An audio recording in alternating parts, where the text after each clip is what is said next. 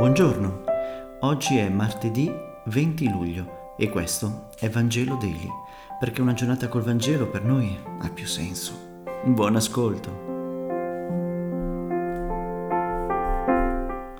Dal Vangelo secondo Matteo, capitolo 12, versetti 46-50.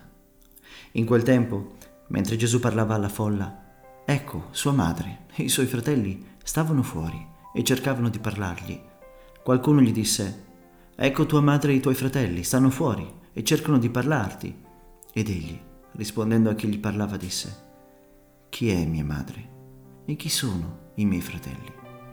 Poi, tendendo la mano verso i suoi discepoli, disse, Ecco mia madre e i miei fratelli.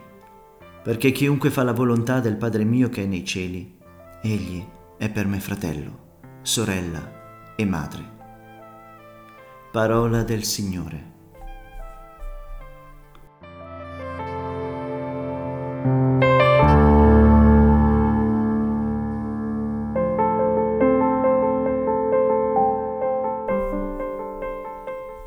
Finalmente anche la famiglia di Gesù si preoccupa di Gesù, oppure della propria reputazione, per questo che si spostano 40 km per arrivare a Cafarno dove si trovava appunto Gesù. Anche sua madre va insieme a loro. Non entrano, ma mandano un messaggio. Nell'antico Israele il clan, cioè la grande famiglia, la comunità, era la base della convivenza sociale, per cui se uno di loro era onorato tutto il clan veniva considerato tale, e se uno era considerato pericoloso o pazzo, come Vangelo ci dice riguardo a Gesù, allora tutto il clan era in pericolo. In questo brevissimo Vangelo Gesù deve prendere una decisione importantissima, rispettare le regole del clan o meno. E Gesù decide di rompere i lacci, non perché era scompiglio, ma perché nel suo cuore e nel suo orizzonte già c'è il progetto del regno di Dio e di una nuova famiglia umana non prigioniera delle regole sociali o familiari, ma aperta alla vocazione universale e alla fratellanza proposta da Dio. Gesù chiedeva lo stesso a tutti coloro che volevano seguirlo. Le famiglie non potevano rinchiudersi in se stesse.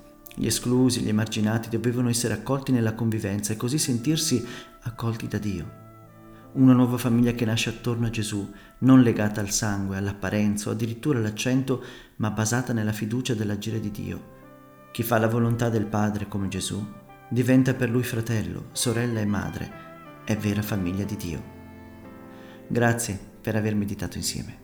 A domani.